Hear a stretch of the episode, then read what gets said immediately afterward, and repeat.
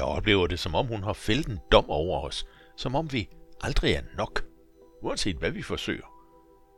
En af mine kunder fortalte om søndens kæreste, og de havde mødt hinanden for otte år siden, meget unge, lige før ferien, inden han skulle et år på efterskole.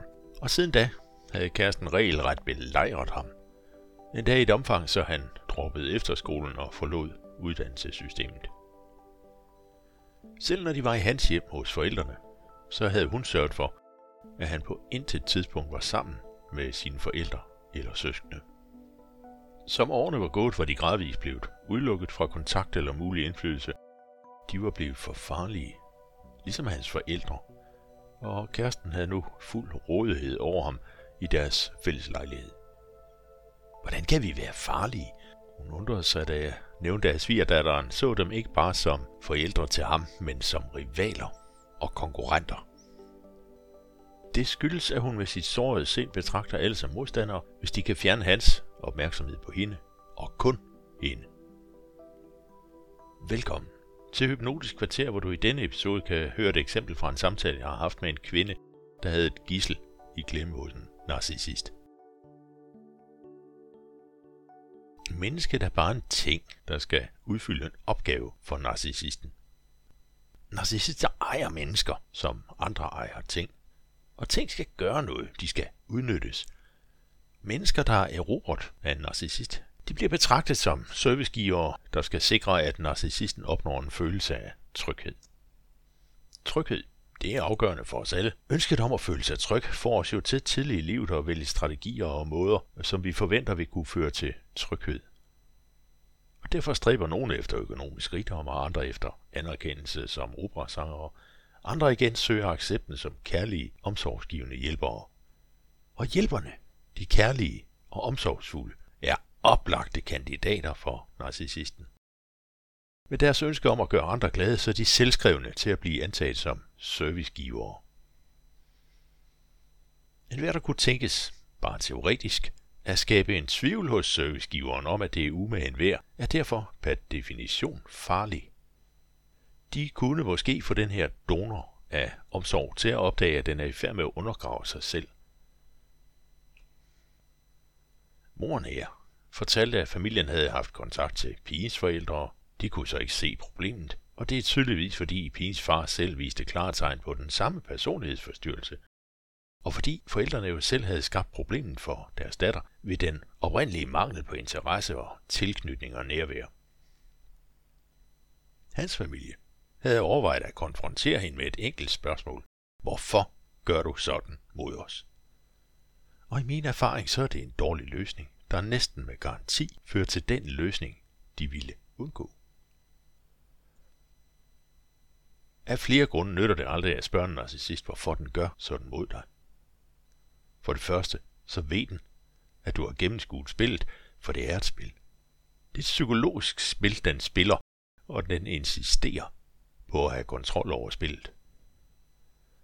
Følelsen af kontrol er vigtig for narcissisten.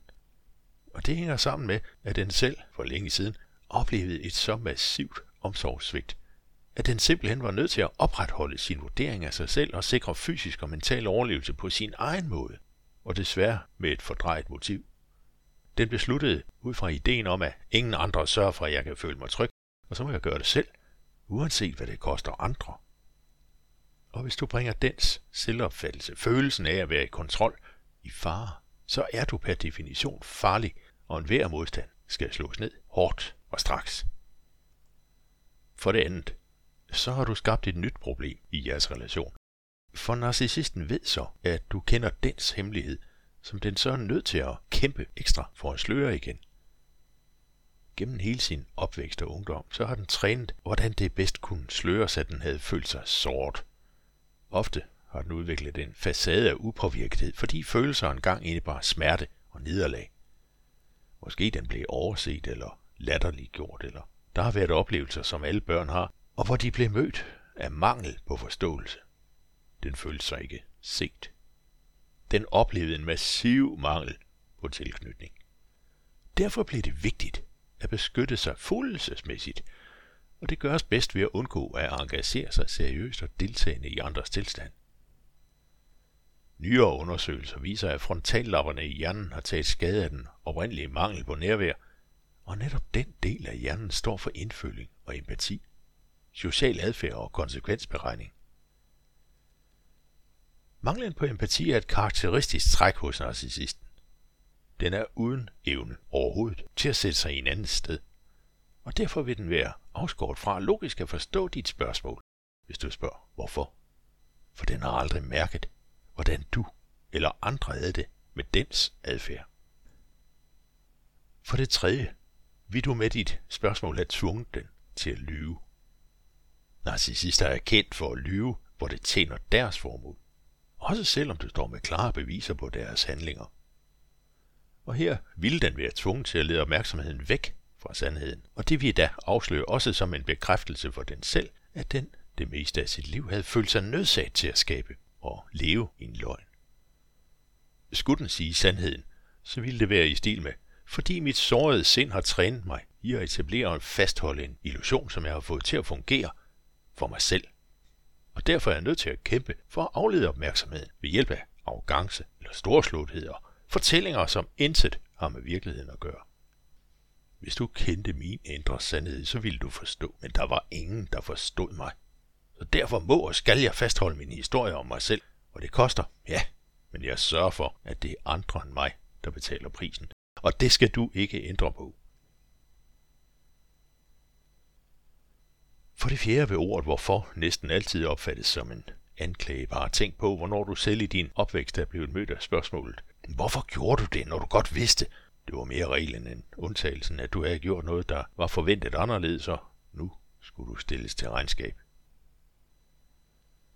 Det er helt enkelt blevet narcissistens identitet at agere, som du kender den, og det betyder ikke, at den er uskyldig, uvidende om følgerne, eller at den kan fritages fra ansvar. For ved at fastholde sit image, det billede, den har valgt at vise verden som, sådan er jeg, så tvinger den sig selv til at udvide løgnen, til også at lyve for sig selv, som årene skrider frem. Når venner og familie over tid vender ryggen til den, så forklares det med, at de jo aldrig var noget værd. Og selv når partneren siger fra og går, så får den ofte en salut med på rejsen i stil med, jeg vidste det hele tiden. Jeg skulle have lyttet til dem, der sagde, du bare var en taber. Det bliver dejligt at slippe for din irriterende støj. Som årene går, opbygger narcissisten et spind af historier om virkeligheden, der kræver endnu mere opmærksomhed. Den vikler sig på den måde ind i sit eget spind, og narcissisten vil som gammel være forladt af de fleste, ensom og uden nogen at hulse med. Føler du dig nødsaget til, fordi du har gisler i klemme ved en narcissist, at fortsætte relationen, så er der nogle metoder, du kan have gavn af. For det første, det er afgørende, at du træner din selvbevidsthed og dit selvværd. Selvbevidstheden, det er det billede, den opfattelse af, du har af dig selv i sammenhæng med andre og verden. Og selvværd, det består af din viden om, at du allerede er, som du skal være, uanset hvad narcissisten ellers mener om det. En af de lærere, der ved meget om narcissister, er Ross Rosenberg. Hans læresætning, You didn't cause it, you can't control it, you can't cure it, har været nyttig, når jeg selv møder den personlighedsforstyrrelse. Sætningen hjælper mig til at huske på, at jeg aldrig var årsagen til den mærkværdige adfærd. Jeg er ude af stand til at kontrollere det, der sker. Og det er umuligt for mig at helbrede det, fordi narcissisten er bange for at tillade sig at give slip på dens oprindelige historie. For det andet. En anden læresætning fra Rosenberg lyder, observe, don't absorb. I agtag, hvad der sker, og lad det blive uden for dig. Det havde i bund og grund aldrig noget med dig at gøre. Skaden er sket for så længe siden, at du intet havde med det at gøre. Så lad være med at tro, at du er ansvarlig for den aparte adfærd. Det har absolut intet med dig at gøre, men alene med den, der viser adfærden. For det tredje. Smil og vink. Overvej dybt og virkelig reflekter på, hvad det, der sker, betyder for dig. Hvor vigtigt er det i virkeligheden, om du er accepteret af narcissisten. Også selvom den har nogle af dine nære som gisler. Du må nødvendigvis acceptere, at hvis de er voksne, så er de nødt til selv at lære at begå sig over for den slags mennesker. Er de børn, du har sammen med narcissisten, så hjælp alt det, du kan til, at de forstår, at det aldrig havde noget med dem at gøre. Det var aldrig deres skyld, at mor eller far var sur. viste passiv aggressivitet, bagtalte andre og alt det andet, som narcissister er kendt for. Børnene vil uundgåeligt blive udfordret på deres opfattelse af det, de mærker og fornemmer, og så det, de får at vide fra narcissisten. Efterhånden som de vokser op og med mærker forskellen imellem det, de får at vide, og det, de oplever og selv fornemmer. Styrk barnets selvværd. De tilskuer til et dårligt skuespil, ligesom du selv. Giv dem det nærvær, den tid, den tilknytning, som de aldrig vil få fra den narcissistiske forælder. Narcissister har børn for deres egen skyld, ikke for børnenes. Narcissisten vil lære barnet, at det er til for at yde omsorg og service, og at barnet selv kommer i sidste række, hvis der er mere energi tilbage. Vær der for barnet i nuet. Alt det du kan. Erkend, at selv med din kærlighed er du ude af stand til at rette op på de skader, der følger, selvom du gerne vil. Og det må barnet derimod gøre, når det engang selv kan bestemme og vurdere. Ved hjælp af hypnose har jeg hjulpet mange til at turde slippe den her påførte pligtfølelse og overansvaret, så de kunne være og gøre det, der gør dem selv godt. For det fjerde, narcissister overlever ved at kontrollere situationer, og at du blev en brik i deres spil, så vær opmærksom på, at et hvert udsagn, selv nok så smukt pakket ind, kan være et forsøg på at skabe en konflikt. De overlever ved kontrol over andre, mens de nærmest lever af at skabe konflikter med dem. Og lige der er de sande mestre. Så undlad at blive på krogen, når der lægges op til en dialog, for den bliver lynhurtigt til en diskussion, som du har tabt på forhånd. Har du for eksempel kendskab til kampsport, så ved du, at modstand forstærker oplevelsen af smerte. Så vær fleksibel og lad være at gå ind i den kamp. Du har intet at vinde. For det femte.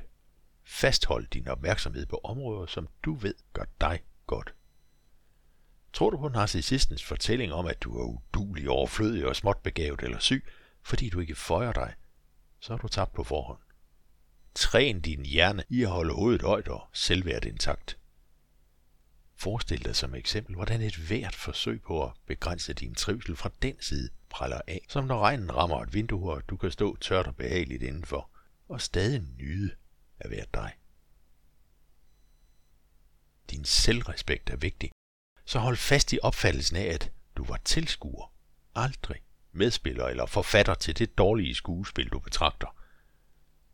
Hold dig helt grundlæggende ud af diskussioner og vend dig til, at fordi du er uden ansvar i det, du ser, så er det overflødigt og totalt unødvendigt at forsøge at få svar på spørgsmål om, hvorfor de gør, som de gør, for det har aldrig noget med dig som person at gøre.